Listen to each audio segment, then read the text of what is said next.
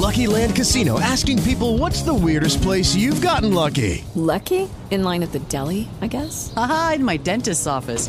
More than once, actually. Do I have to say? Yes, you do. In the car before my kids' PTA meeting. Really? Yes. Excuse me, what's the weirdest place you've gotten lucky? I never win and tell. Well, there you have it. You can get lucky anywhere playing at LuckyLandSlots.com. Play for free right now. Are you feeling lucky? No purchase necessary. Void where prohibited by law. 18 plus. Terms and conditions apply. See website for details.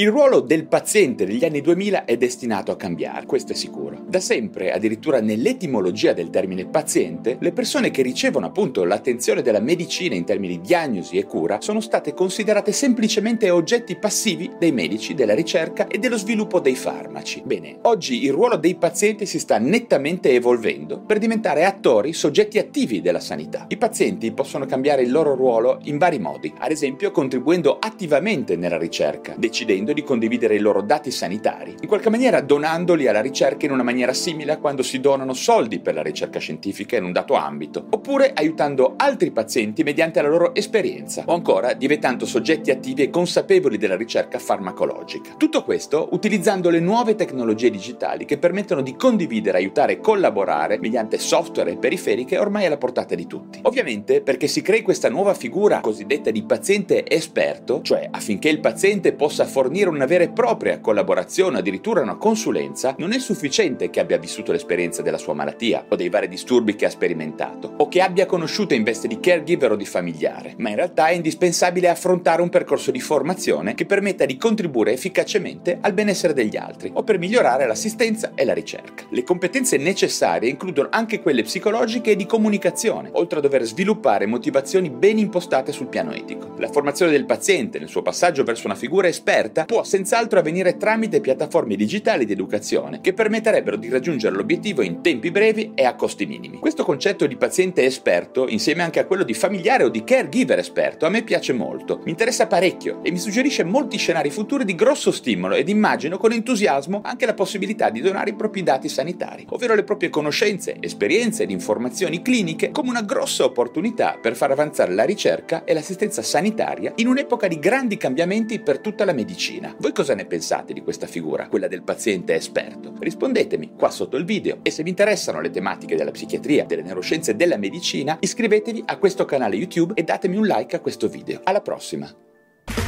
Ok, round 2. Name something that's not boring. A laundry? Ooh, a book club. Computer solitaire, huh? Ah, oh, sorry, we were looking for Chumba Casino.